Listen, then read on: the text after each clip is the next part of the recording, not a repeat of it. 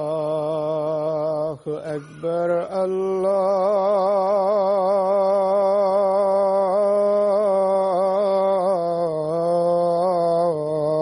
الله أكبر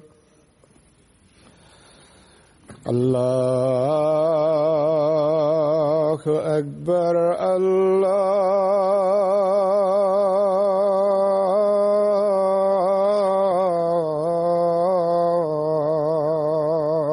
أكبر. أشهد أن لا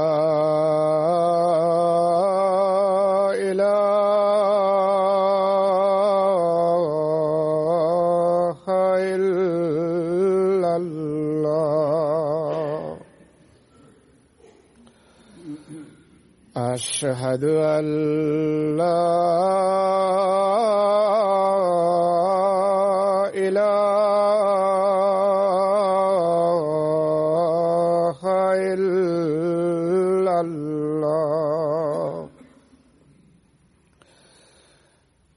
أشهد أن محمدا رسول الله.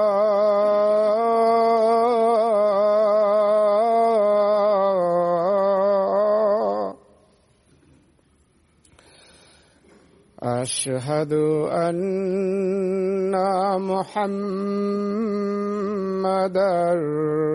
رسول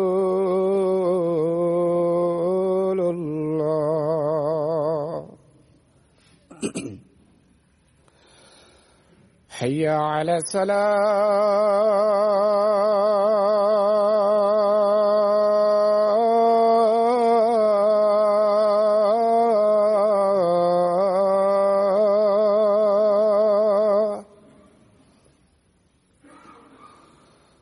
حي على السلام.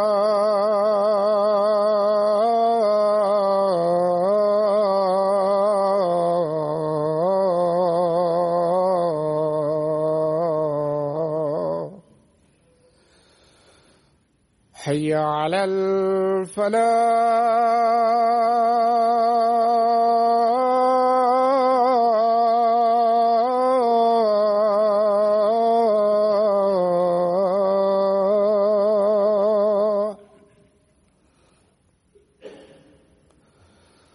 حي على الفلاح.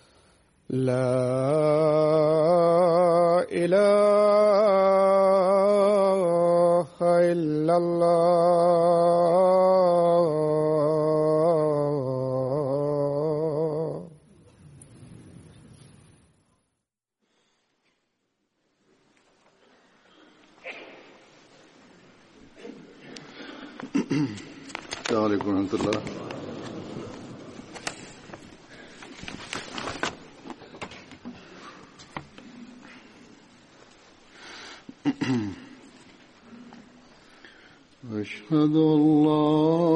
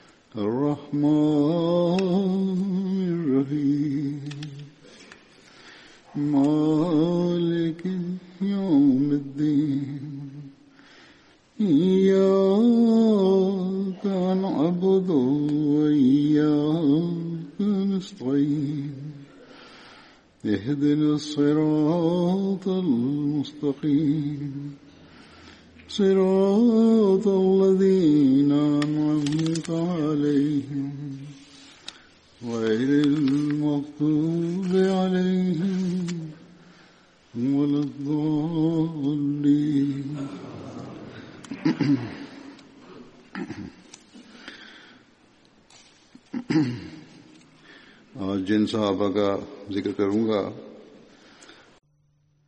بسم اللہ الرحمن الرحیم۔ علی فمتکو فیدہ اللہ تعالی بن سر عزیز انا سما و نیتا الیزتینا کوسما صحابہ بالیمبالی ناکوان زنی ثابت بن خالد انصاری۔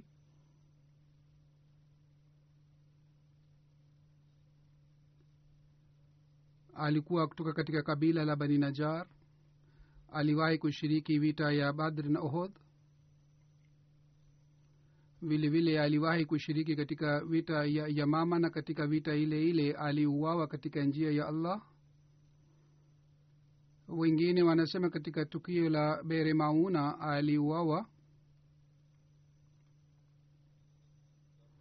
Kisha ni abdullah bin urfata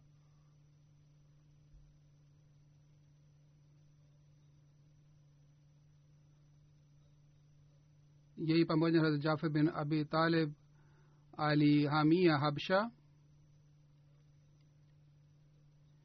Na katika riwaya ya abdullah bin masud imeelezwa kwamba mtume salallahu alaihi waalihi wasallam alitutuma upande wa najashi. Na sisi tulikuwa watu takriban themanini.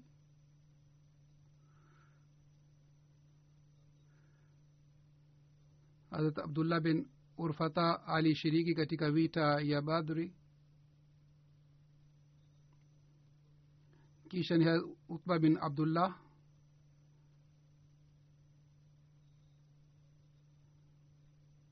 Mama yake alikuwa naitwa busra binte zaid. Alishiriki katika badri na ohod kisha ni hadrat kas bin abi sasa. Alikuwa sahaba ansari baba yake alikuwa naitwa amar bin zaid lakini alikuwa mashuhuri kwa lakabu ya abu sasa. Na mama yake alikuwa shaba binte asam.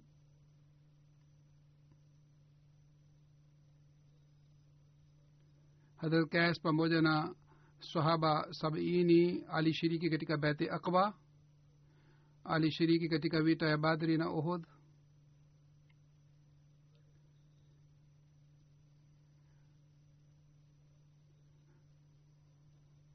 wakati mtume saa salam alipoondoka kwa ajili ya kufanya badri pamoja na masohaba zake mtume saa salam alisimama sehemu fulani na watoto wadogo ambao waliondoka pamoja na mtume saa salam watoto wale wadogo walirudishwa madina kisha mtume saa salam akawaambia masahaba zake kwamba walete maji kutoka jahe sukia. Mtume saa akanywa maji. Baadaye mtume sasema akaswali swala karima nyumba za sukia. Wakati wa kuondoka kutoka sehemu ya sukia mtume salallahu alaihi waalihi wasallam akamwambia kayasmin sasa ahisabu waislamu wote na yeye aliteuliwa kuwa kiongozi juu ya maji.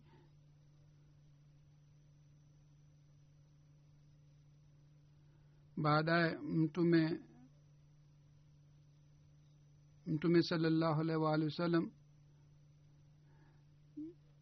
akasimama sehemu karibu na sehemu karibu na madina mtume sasema akamwambia kayas ahesabu waislamu wote kayas akahesabu waislamu wote. Na baadaye akamwambia mtume sasem kwamba hawa wote ambao wapo hapa ni mia tatu kumi na tatu. Kwa kusikia hii mtume saa salam akafurahi na akasema na wenzake talut pia walikuwa mia tatu kumi na tatu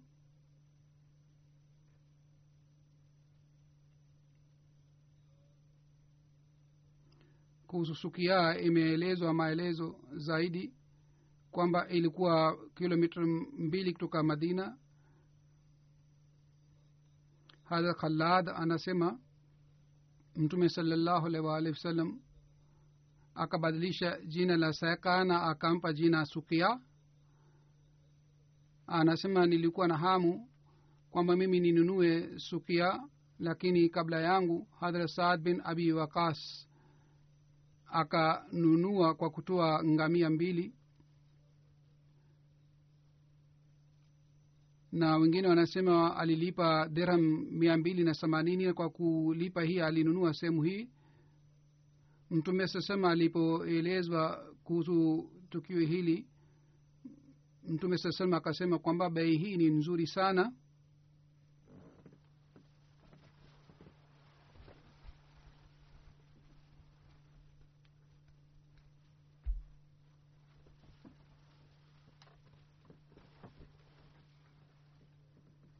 hivyo ndivyo siku ya badri. Mtume salallahu alih walih wasallam alimteua kuwa kiongozi wa saka yani watu wale ambao wanaachwa nyuma kwa ajili ya ku, kuangalia vifaa huko nyuma. Siku moja alimwambia mtume saa salam kwamba ya rasulllah saa salam kwa muda gani mimi nisome qurani nzima? Mtume saa salam akasema usome katika usiku kumi na tano hadrat kaisa akasema mimi naona kwamba mimi naweza kusoma haraka zaidi. Mtume saa salam akasema kuanzia ijuma moja hadi ijuma ijayo umalize qurani nzima. Yeye akasema mimi naona ninao uwezo wa kusoma haraka zaidi kuliko hii wiki moja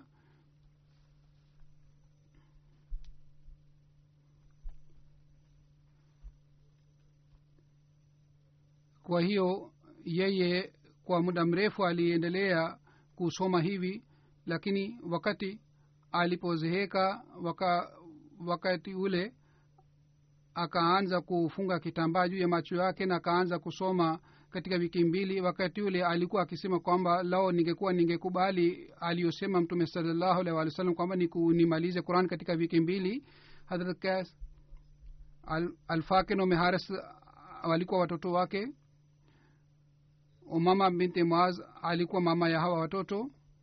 Hadrat kas alikuwa na ndugu tatu ambao walipata bahati ya kukaa na mtume salallahu alih walih wa sallam lakini hawakushiriki katika vita ya badri. Hadrat haris aliuawa katika yamama abu kilab na jabir bin abi sasa. Hawa ndugu zake wawili wali waliuawa katika vita ya mauta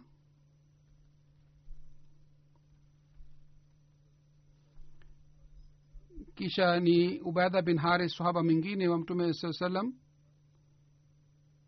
alikuwa kutoka katika banu muttalib. Alikuwa jamaa wa mtume salallahu alaihi waalihi wasallam. Alikuwa kutoka katika kabila la banu muttalab lakabu yake ilikuwa abu haris na wengine wanasema abu muawia ilikuwa lakabu yake. Mama yake alikuwa anaitwa sukhaila hadrat ubeda alikuwa mkubwa katika umri kutoka kwa mtume salallahu alih walih wa sallam miaka kumi. Alikuwa miongoni wale masahaba waliotangulia kusilimu kabla ya kuingia katika nyumba ya dare arkam yeye aliwahi kusilimu harat abu ubeda abu salama bin abdullah asadi na abdullah bin arkam makhdumi na usman bin mazun hawa ni wote ambao walisilimu pamoja.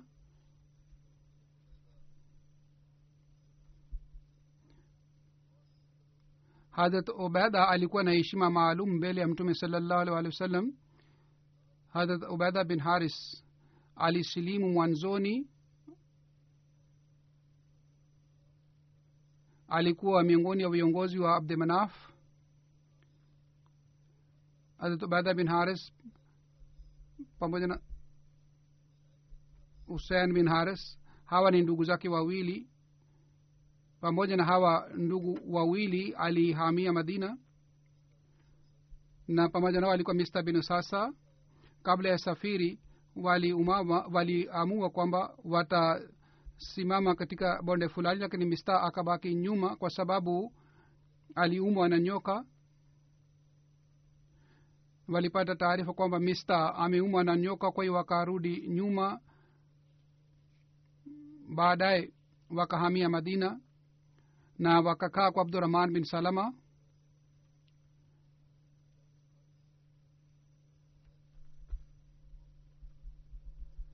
Mtume sasam alifanya ndugu katika umer bin humam na umedha bin haris hawa wote waliuawa katika vita ya badhri alikuwa na ndugu wawili tufail bin haris na husein bin haris.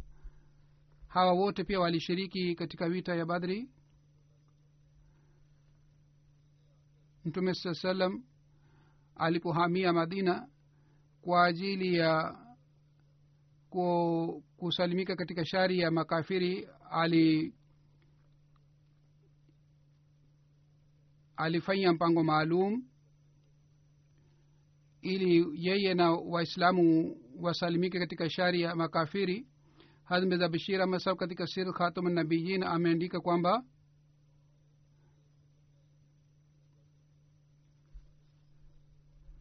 mtume sasema alipotuma masahaba katika chini ya uongozi wa ubaidha bin haris walipambana na abu jehel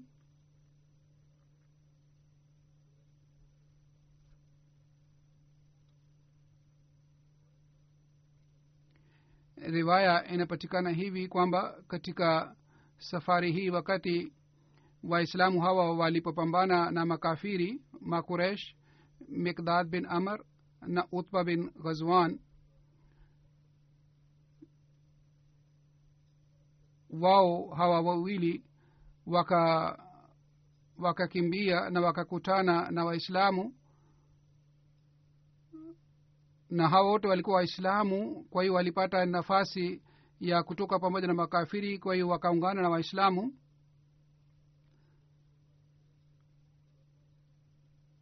Mtume saa salam aliwatuma masahaba hawa ili wale watu ambao wamesilimu wa wasalimike katika shari ya makafiri. Mtume saa salam alituma ubadha bin haris pamoja na masahaba sitini au sabini. Na mtume saa salam alimpatia bendera rangi ya nyeupe na mista alichukua bendera hii.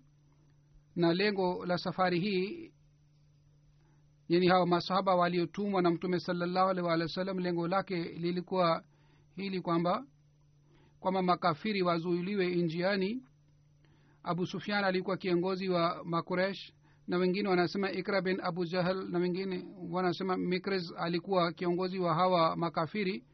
Katika kundi hili makafiri walikuwa mia mbili na walikuwa wanapeleka bidhaa ya biashara. Masahaba wakakutana na hawa katika bonde la rabik.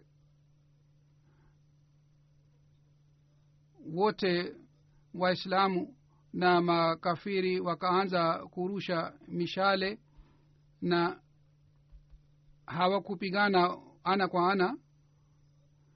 Saad bin abi wakas alikuwa mtu ambaye alirusha mshale wa kwanza. Wakati ule mikdad bin aswad na uyena bin ghazwan.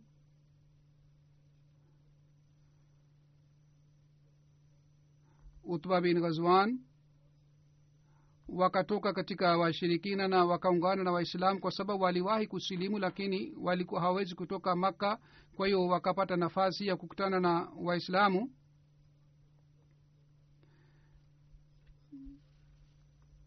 Baada ya kurusha mishale wote wawili wakarudi nyuma na waislamu wakakaa kule na makafiri wakadhani kwamba waislamu ni wengi sana na wanapata msaada kwa sababu hii wakapata hofu na wakakimbia na waislamu hawakuwafuata. Yani wao hawakupigana ana kwa ana walirusha mishale tu na mikuki na baadaye makafiri waliporudi nyuma na walipokimbia waislamu pia wakarudi nyu, wakarudi madina. Hazmeza bashir bashir saheb ameandika kwamba baada ya kurudi kutoka ghazwa hodhan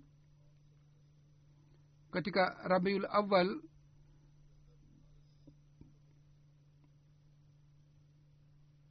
chini ya uongozi wa ubedha bin haris alituma masahaba sitini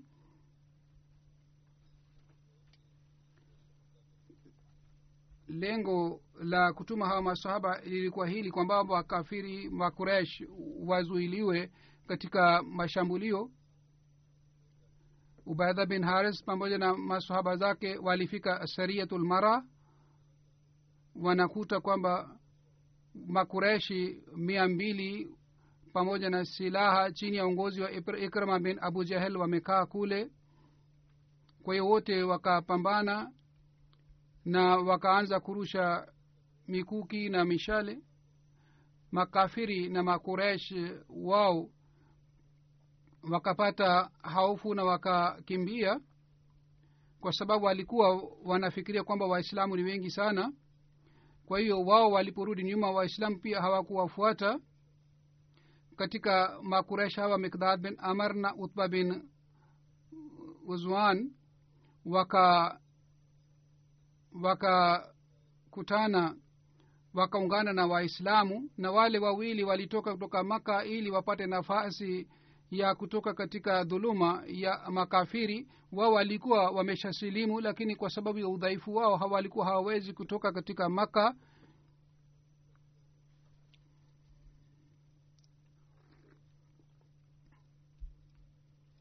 huenda hawa makafiri kwa kuona hali hii walirudi nyuma na walikimbia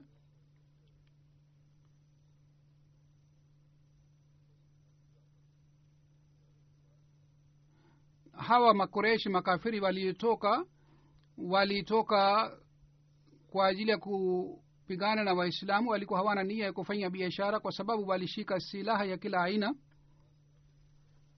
Wao walikuwa, walikuwa na njama maalum na mpango maalum na walikuwa hawana nia safi. Walikuwa hawakuja kwa nia halisi bali walikuja kushambulia waislamu lakini waislamu waliporusha mishale na mikuki wakati ule wao wakakimbia. Hii ilikuwa fadhila za mwenyezi mungu kwamba wao kwa kuona waislamu kwamba wao wako pia tayari hawakupata ujasiri kupigana na waislamu ana kwa ana. Na faida yake ilip, ilipatikana hivi kwamba watu wawili walitoka katika dhuluma ya makuresh na hawa makafiri na waliungana na waislamu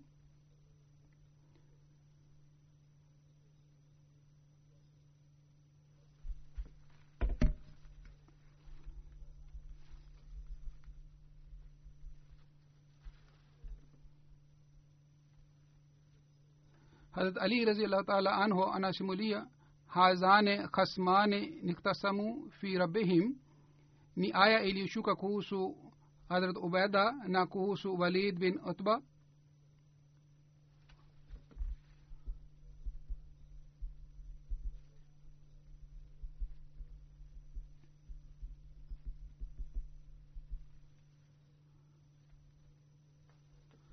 maana ya aya hii ni hivi kwamba hawa wawili ni wale ambao walijadili kuhusu mwenyezi mungu. Aya nzima ni hivi hazane khasmane ikhtasamu fi rabbihim falazina kafaru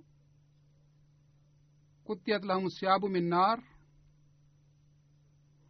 yusabu min foke ruusihim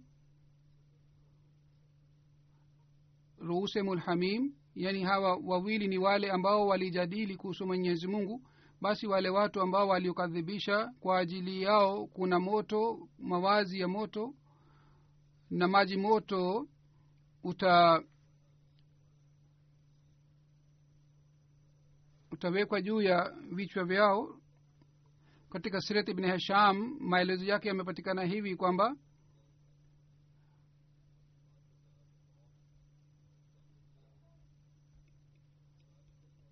utba bin rabia pamoja na ndugu zake wakatoka na wakasema ni nani ambaye atapigana nasi? Na mansar wakatoka utba akauliza nyinyi ni kina nani? Wakasema sisi ni ansar. Wakasema sisi hatutaki kupigana nani nanyi sisi tunataka kupigana na jamaa zetu. Wakati ule akasema ewe hamza ali ubaida bin haris wewe usimame na upigane na hawa makafiri. Harat ali anasema kwa kusikia sauti hii ya mtume salallahu alaihi waalihi wasallam harat hamza akamwendea uh, utba na mimi nikamwendea sheba na utba na walid wakaanza kupigana. Kwa hiyo wao wakapata majiraha si kisha wakamwendea walid na akauawa. Aka wakati walipopigana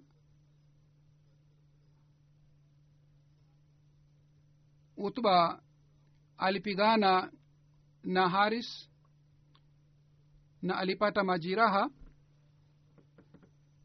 na baada ya tukio hili katika sehemu ya safara yeye akafariki na yeye alizikwa pale sawa na rewa ingine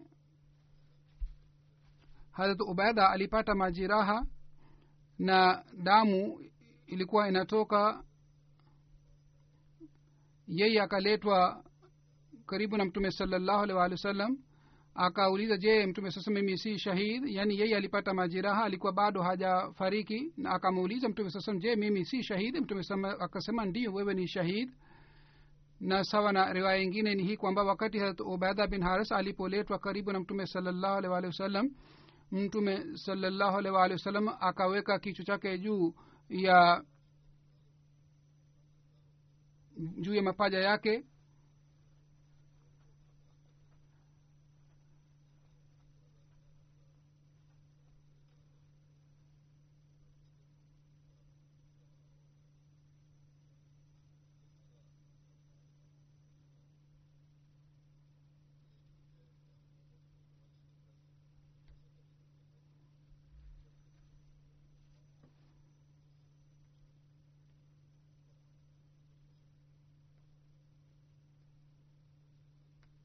wakati ule huyu saba akasema kwamba sisi hatuwezi kumwona kumwacha mtume saa salam wakati harat ubadha alipofariki. Umri wake ulikuwa miaka sitini na tatu. Hazur anasema baada ya kueleza kuhusu masahaba hawa kadhaa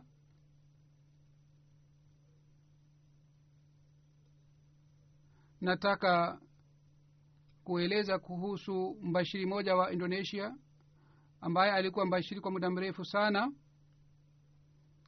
hivi karibuni amefariki. Jina lake ni syuti aziz ahmad tarehe kumi na tisa ya november amefariki. Ina lillahi wa ina ilahi rajiun. Bana syuti sahib alikuwa na maradhi ya moyo na alitumwa rabo kwa ajili ya kupata matibabu. Katika tahirat institute alifanyiwa upasuaji baada ya upasuaji tarehe kumi na tisa november yeye alifariki. Ameacha mke watoto wa kiume wawili na wajukuu kumi. Watoto, watoto sita katika hawa ni wakfenao suti aziz saheb alizaliwa tarehe kumi na saba august elfu moja mia tisa arobaini na nne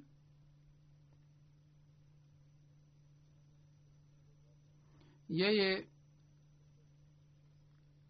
elfu moja mia tisa sitini na sita hadi elfu moja mia tisa sabini na moja alisoma katika jamia ahmadia rabwa. Na elfu moja mia tisa sabini na mbili alitumwa indonesia kwa kuwa mbashiri. Na yeye alipata digri ya shahid. Katika elfu alipata nafasi ya kuhiji elfu moja mia tisa sabini na mbili mpaka sabini na nane katika sumatra jambi aliwahi kuitumikia jamaat. sabini na tisa hadi themanini na moja aliwahi kuwasomesha walimu. themanini na mmoja alitumwa katika jumuiya fulani kwa kuwa mbashiri. themanini na mbili tena akaa akateuliwa kuwa director naibu director katika chuo. Na elfu moja mia tisa themanini na tano aliwahi kuwa principal wa jamia. Na mpaka elfu mbili na kumi na sita miaka ishirini aliwahi kuwa rais tabligh. Na vile vile aliwahi kuwa principal wa jamia ahmadia elfu moja mia tisa sabini na tatu alimuwa afifa saheb alikuwa binti wa mbashiri na alikuwa na watoto wanne kutoka katika mke wake haris abdul bari saadat ahmad atiatul alim ni watoto wake. Afifa saheb alifariki elfu mbili na tisa. Baadaye shuti sahib alimoa arina sahiba na yeye kutoka mke huu hana mtoto kutoka katika mke huyu hana mtoto. Yeye aliwahi kutoa interview katika mtn alieleza kuhusu familia yake kwamba mimi nilijiunga na jumuia na sababu yake ilikuwa hii kwamba babu yangu alisihi kwamba katika zama za mwisho mamadhi atakuja. Wakati atakapokuja lazima mumpokee kwa ajili ya kutimiza na wasia hii. Familia yetu ilihama mara mbili elfu moja mia tisa hamsini na tisa familia yetu ilihama na elfu moja mia tisa sitini na tatu molana zali saheb alikuja lampor tulikutana naye. Yeye akatuambia kwamba imam ameshafika. Anasema mimi nikamuuliza kuna dalili gani kwamba imam ameshakuja? Yeye akanipatia kitabu kimoja almasihi akhiru zamana akasema tusome, tusome kitabu hiki. Mimi niliposoma kitabu kile nikawa na yakini kwamba bila shaka imam mahdi aliyetabiriwa ameshafika. Na huyu imam mahdi ni hadha mirza ghulam ahmad kadian anasema tarehe kumi na tatu februari elfu moja mia tisa sitini na tatu nikajiunga na jumuiya pamoja na watu arobaini familia yangu sisi sote tukajiunga na jumuiya anasema zaidi ya elfu moja mia tisa sitini na tatu wakili saheb alikuja katika nchi yetu na wakati ule ni mimi kwa kuona vipindi vya jumuiya na kwa kukutana na waalimu mimi nikapata imani zaidi na imani yangu ilimarika zaidi. Kisha kuhusu kujiunga na jamia anasema elfu moja mia tisa sitini na tatu molana abubakar ayub saheb alikuwa mbashiri wa samatra alitumwa kwa ajili ya malezi ya wanajumuiya katika kijiji chetu.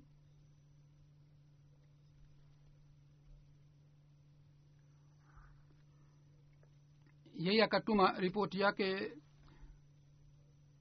na akasema watu wa bugis wamejiunga na jumuiya na hakuna mbashiri kutoka katika watu hawa wabashiri kutoka jawa na samatra na akasema kule mimi nimekutana na vijana watatu ambao wako tayari kwenda kule rabua kwa ajili ya kusoma. Akasema katika vijana hawa watatu mmoja alikuwa mimi. Anasema kwa hiyo sisi sote watatu tuliambiwa tutengeneze paspoti yetu. Wakati ule hatukuweza kutengeneza passport lakini elfu moja mia tisa sitini na sita pamoja na rais tabligh tulienda katika ambesi ubalozi wa pakistan na katika dakika kumi na tatu tukapata visa. Tukafika karachi siku moja tukakaa karachi na kesho yake kwa njia ya train tukafika rabwa. Mimi niliposhuka katika station nikafika jamia ahmadia kwa kwenda kwa miguu nikakutana na wanafunzi wa jamia hamadia wao wakanikaribisha na kule nilikuta mazingira mpya kabisa na ilikuwa ngumu sana kwangu mwanzoni kukaa kule lakini baadaye mimi nilizoea. Kwa mimi nikapata admission katika jamia katika walimu masrat muhammad alikuwa sahaba wa sinam alah salam pia alikuwepo kule jamia anasema nilipokuwa katika jamia nilipata bahati kukutana na masaba wengi wa sinam alah salatu wassalam. Nilikuwa nikizungumza na masahaba wa sinam alah salatu wassalam na nilikuwa nikiwapatia masaji. Anasema alikutana na halifa watatu na anasema wakati halifa watatu alipochaguliwa kuwa halifa wakati yule mimi nilikutana naye mara kwanza alifa watatu akasema huyu amekuja kutoka indonesia na akasema nyinyi nyote ambao mmekuja kutoka nchi mbalimbali mmekuja kwa njia mbali sana hapa kwa ajili ya kusoma anasema sisi tuliendelea kupata baraka kutoka katika nuru ya halifa watatu. Kwa hiyo kwa sababu ya hii matatizo yote yaliondoka na yoyote aliyosema halifa watatu kwamba ukipata shida yoyote unatakiwa uje kwangu. Anasema mimi nilipokuwa karibu kuondoka na kuja indonesia nilienda kukutana na halifa watatu. Halifa watatu akaniuliza unataka nini? Akasema mimi nataka vitabu kadhaa nilienda ofisini lakini sikupata vitabu hivi. Kwa mimi nataka vitabu kadhaa. Halifa watatu akaandika maandiko kwa kalamu yake kwamba patieni vitabu suyuti sahib kwa mimi nikapata vitabu vyote vya sinam alahi salatu wassalam. Na kabla ya kuondoka halifa mtukufu watatu akasema katika sikio langu kwamba usifanye kinyume cha utii wa halifa wako hii ndiyo ni nasaha yangu. Anasema elfu moja mia tisa tisini na tatu amir saheb indonesia bwana sharif saheb alinituma katika philipin na akasema hii ndiyo ni amri ya huzur kwamba uende philipin ni amri ya halifa wanne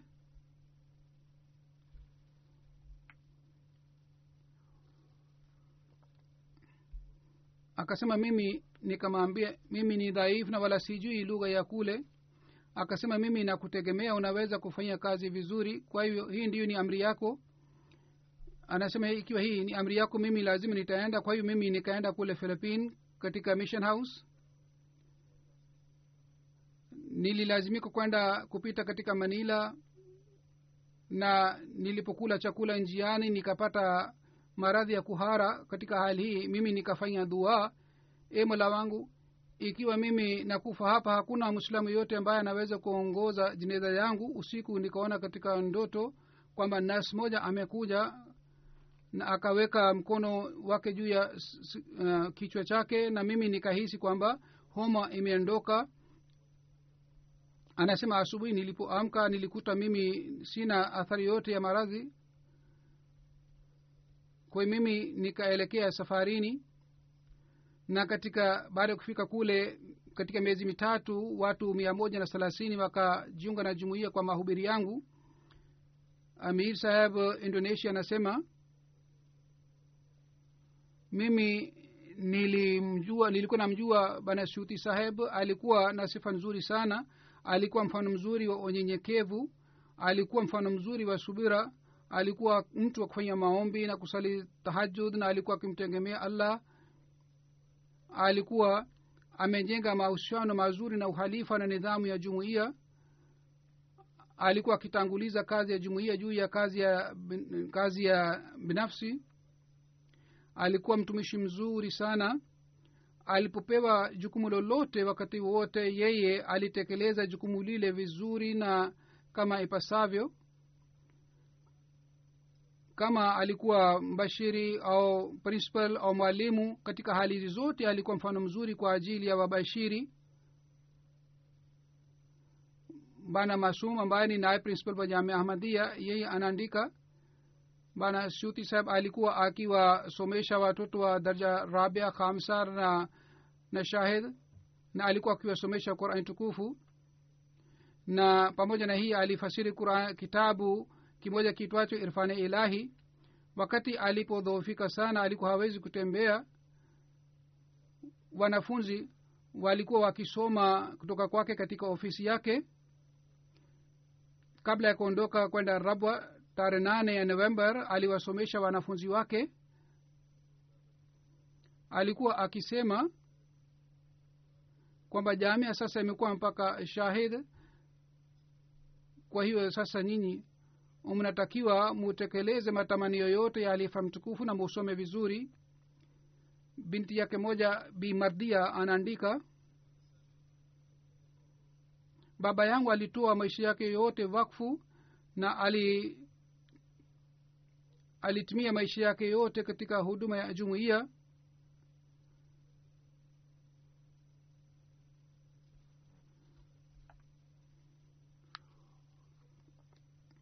yeye alisema kwamba maisha yote wakfe zindigi ni kwa ajili ya jamaat. Kisha anasema upande wa malezi ilikuwa desturi yake kwamba alikuwa hafai nasaha mara kwa mara bali kwa kupitia vitendo vyake alikuwa akitusihi. Anasema mama yangu alipokuwa anaumwa alikuwa anamhudumia. Hata huko nyumbani pia alikuwa akifanyia kazi zote na alikuwa akitayarisha daku na futari na alikuwa ha, hamwambii mtu yeyote kwamba atayarishe ndaku au futari. Mtoto wake bwana saadat anasema baba yetu alikuwa akitupatia malezi vizuri na alikuwa akitusihi kuhusu sala na alikuwa akitusihi kwamba tusali swala miskitini kwa jamaa. Ikiwa mimi nilikosieni sieni miskitini alikuwa akinitafuta na yeye alikuwa akinichukua pamoja naye ili niswali swala miskitini alikuwa akitusihi kwamba msiache swala hata mara moja. Alikuwa akisema kwamba pamoja na swala musali sunna na vile vile musome qurani tukufu. Binti yake aitwaye bi atiatul alim anasema baba yangu alikuwa akisema kweli na alikuwa hasemi uongo. Hata katika wakati wa kuwatania watu wengine alikuwa hasemi uongo. Alikuwa akiswali tahajud na swala alikuwa akiswali kwa jamaa na hatukumuona alikuwa na swali swala huko nyumbani. Mke wake wa pili anasema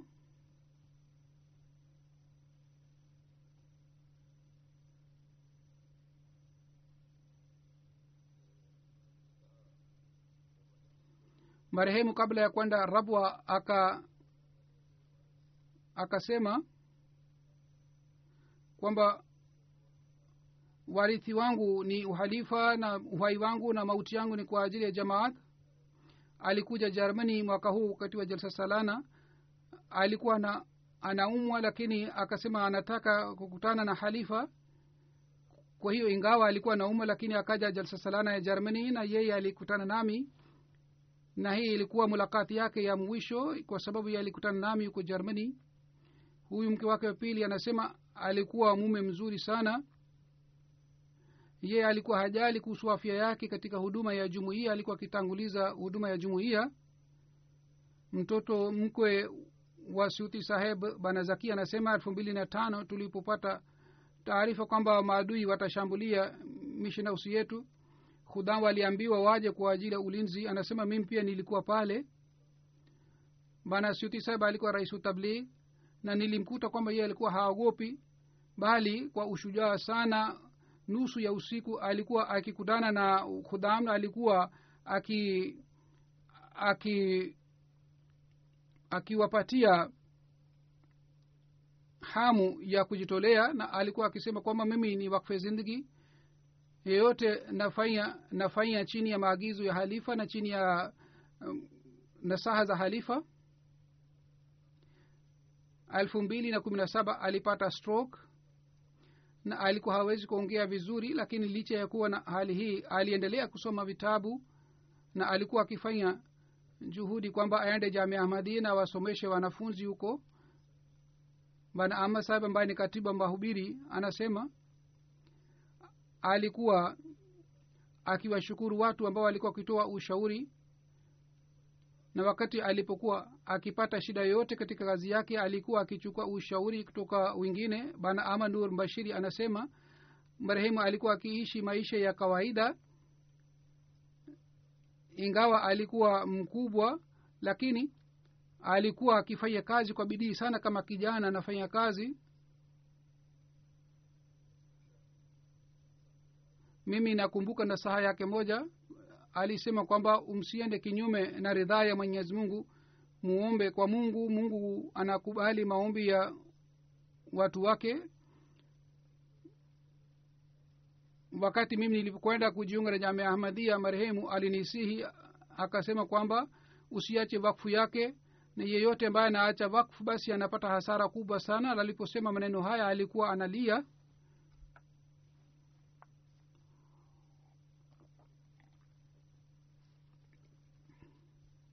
mtu mmoja anasema shuti saheb alikuja kendari na akasema ikiwa mbashiri anapata shida yoyote katika shughuli zake basi katika shida hii anatakiwa aende apige hatua mbele mungu atamsaidia.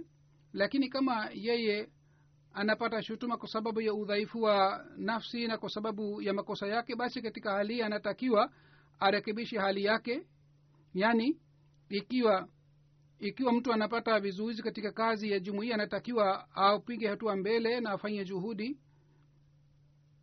Bana khalid amasab anasema kwamba wakati alipokuwa anasoma jamia ahmadia alikuwa mfano mzuri sana kwa ajili yetu alikuwa akiswali swala kwa jamaa bila kukosa. Na kabla ya swala alikuwa akifika miskitini na ingawa alikuwa anaumwa lakini alikuwa akija msikitini mapema. Bana hashim sahab ambaye ni bashiri anasema mimi nilipata bahati ya kusoma kutoka kwa bana siuti aziz saheb na tulikuwa tukimuuliza maswali na yeye alikuwa akipenda sana wanafunzi walipokuwa wakiuliza maswali. Siku moja mimi nikamuuliza kwamba kuna hoja gani ya ukweli wa jumuiya ahmadia yeye akatuuliza kwamba kuna dalili, dalili gani ya ukweli wa jumuiya sisi tukamwambia aya mbalimbali hoja mbalimbali mbali. yeye kwa kusikiliza majibu yetu akasema mimi mwenyewe ni dalili kubwa ya ukweli wa jumuiya kisha akasema kwamba nyinyi mujifanye hivi kwamba kila mmoja wetu awe dalili ya ukweli wa jamaat ahmadia ikiwa wewe mwenyewe utafuata mafundisho yote ya jumuiya ahmadia basi wewe utakuwa dalili madhubuti ya ukweli wa jumuiya ahmadia hii ilikuwa eh, njia ya kufanya malezi. Yeye alikuwa akisikiliza hutuba zangu na alikuwa akiwauliza wanafunzi kwamba je wamechukua notes ya hutuba yangu au la? Na alikuwa akichunguzwa kwamba je wanafunzi wameelewa ujumbe wa halifa olana alikuwa akiwasiwa watii halifa? Mbashiri mwingine anaandika kwamba bana shuti saheb alikuwa mbashiri mzuri sana. Siku moja alinisihi baada ya kutoa wakfu maisha hutakiwi ughafilike. Ikiwa unaghafilika basi ni sawasawa na kujiondoa katika jamaat. Wakati alipokuwa anasema maneno haya machozi yalikuwa yanatoka katika macho yake. Bana ismail saheb ambaye ni bashiri anaandika nilienda kukutana naye.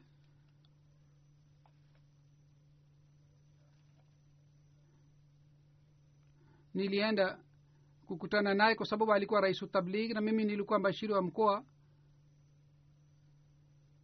Nikamuuliza kwamba kwa nini mimi nimeteuliwa kuwa mbashiri wa mkoa? Mimi ni mtu dhaifu sana nina makosa mengi mimi si stahili ni niteuliwe kuwa mbashiri wa mkoa kwa kusikia swali hili. Bana suti saheb akasema nani amekwambia wewe ni hodari sana? Ndiyo maana umeteuliwa kuwa mbashiri wa mkoa. Wewe umepewa jukumu hili ili uweze kujifunza uweze kujifunza kazi uweze kujua majukumu yako ni nini kisha akasema sisi ni watu dhaifu sisi hatuwezi kufanya kitu chochote lakini kama sisi tunajenga mahusiano mazuri na mungu basi katika hali hii tutapata urahisi katika njia zote.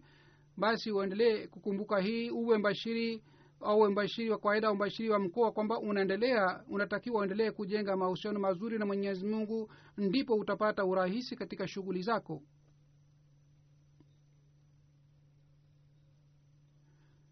akha nur saheb ambaye ni general manager wa mta anasema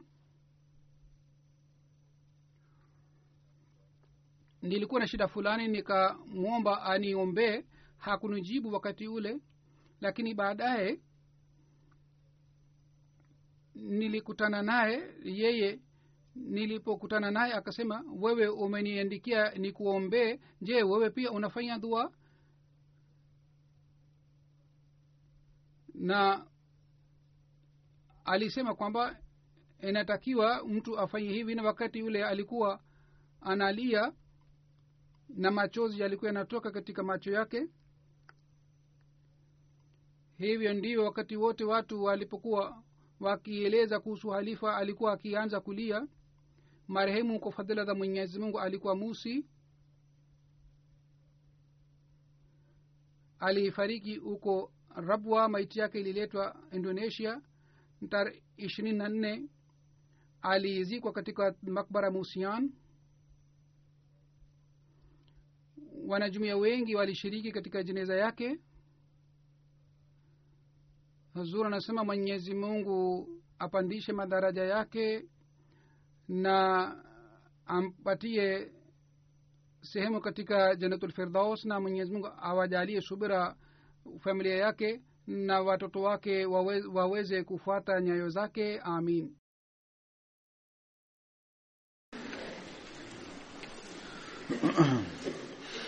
الحمد لله الحمد لله نحمده ونستعينه ونستغفره ونؤمن به ونتوكل عليه ونعوذ بالله من شرور أنفسنا ومن سيئات أعمالنا. من يهده الله فلا مضل له ومن يضل فلا هادي له. ونشهد أن لا إله إلا الله ونشهد أن محمدا عبده ورسوله. عباد الله رحمكم الله. إن الله يأمر بالعدل واللسان وإيتاء ذي القربى وينهى عن الفحشاء والمنكر والبغي يعظكم لعلكم تذكرون اذكروا الله يذكركم وادعوه يستجب لكم ولذكر الله نمازوں کے بعد میں جنازہ غائب بھی پڑھاؤں گا۔